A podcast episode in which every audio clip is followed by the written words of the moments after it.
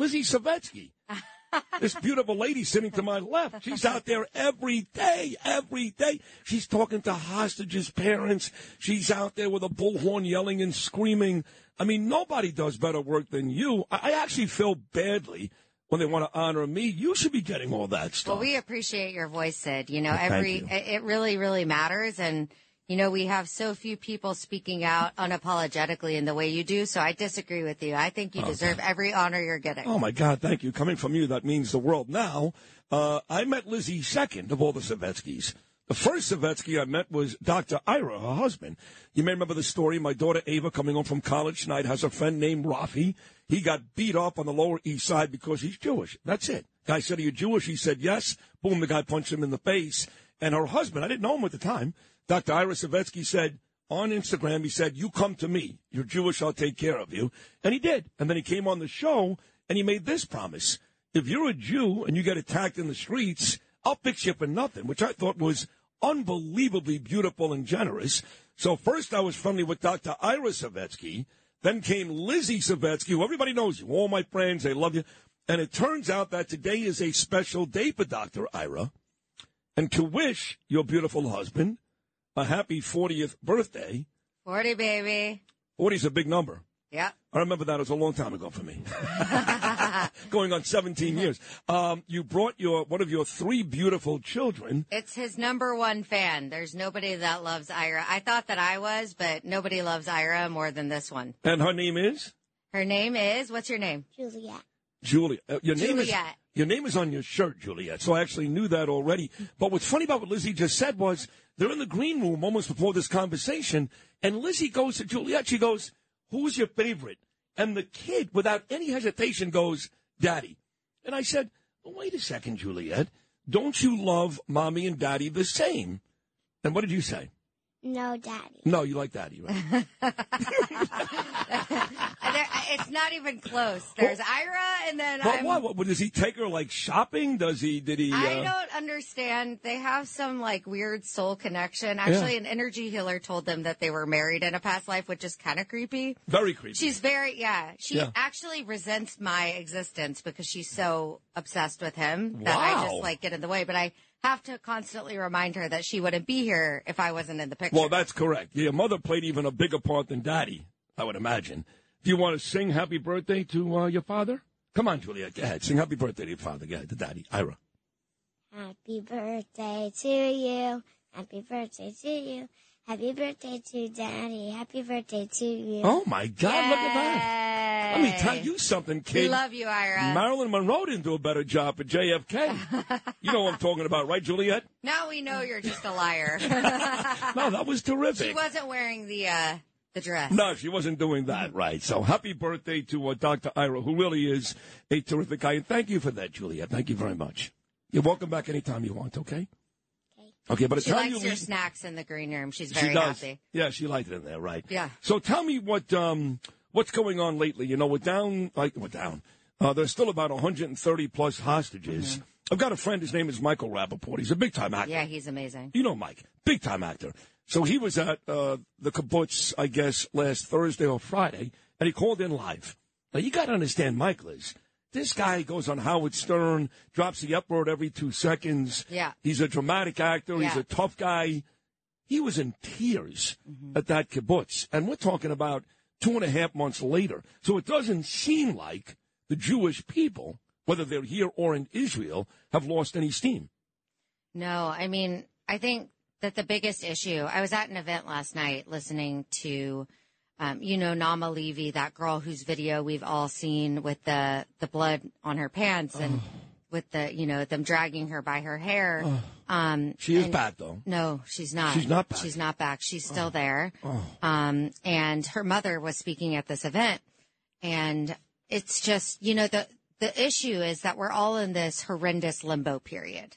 And so we can't lose steam because we still have 138 hostages there.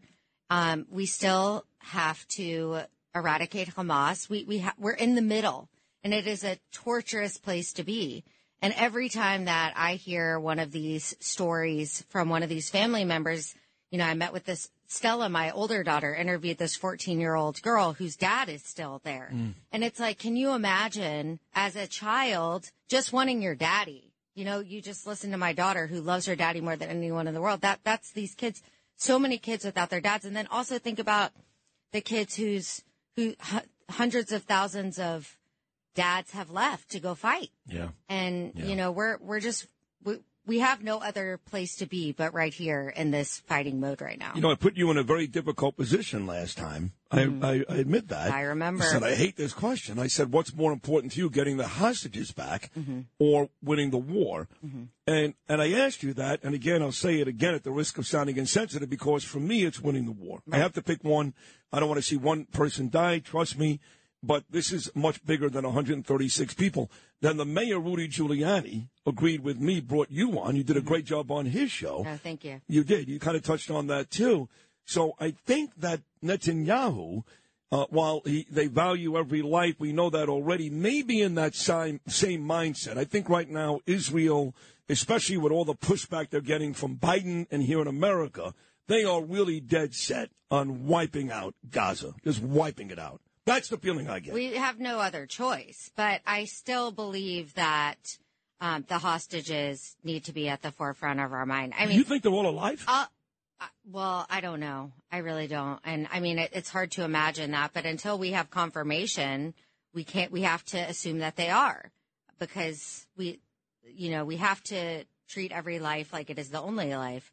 And I, I mean, I stand by that statement because I have had so many personal interactions with family members and these are not just numbers or pictures on hostage posters. These are real people. This is someone's father, someone's daughter, and it's their, their lives, the entire, it doesn't just affect the person that's being held hostage. It's affecting the entire family, Yeah. the entire Yeah. community. You know, It I does. feel so deeply connected to these people that I've never met. Well, you but you have met a bunch of them. I mean, I watch your Instagram every day. I and it's a testament to you how these people love you and trust you, and you talk to brothers and sisters and mothers and fathers of these hostages all the time. And you know, you talk about it doesn't just affect them. I forget the kid's name. I apologize, but he was taken from the music festival, and he got his arm blown off. Hersh. Thank you, Hersh. And he sent his mom a text, and he said, Rachel. "This one makes me cry." He goes, "Oh, so tough." He goes, "I love you, and I'm sorry." And I'm and I've seen his mother interviewed a thousand times, and you did too. And she said, "I believe my son was saying he was sorry because he realized all of the crying that would go on since he's been taken. It was no longer just about him. That speaks directly to your point." Exactly. It's, you know, we're in an international state of grief and it's, it's so much more than this one person. It's all of us. And I, I see how it's brought us all together in prayer and, uh, you know, active fighting mode together. That's a silver lining. But, um, yeah, I mean, I think that all of these kids who were taken know just how much the Jewish people value life, Yeah. and they knew. Yeah, and especially the boys. I mean, look, we've we've gotten women home, we've gotten children home. As far as I know, you know better than me. Not one man, not one boy.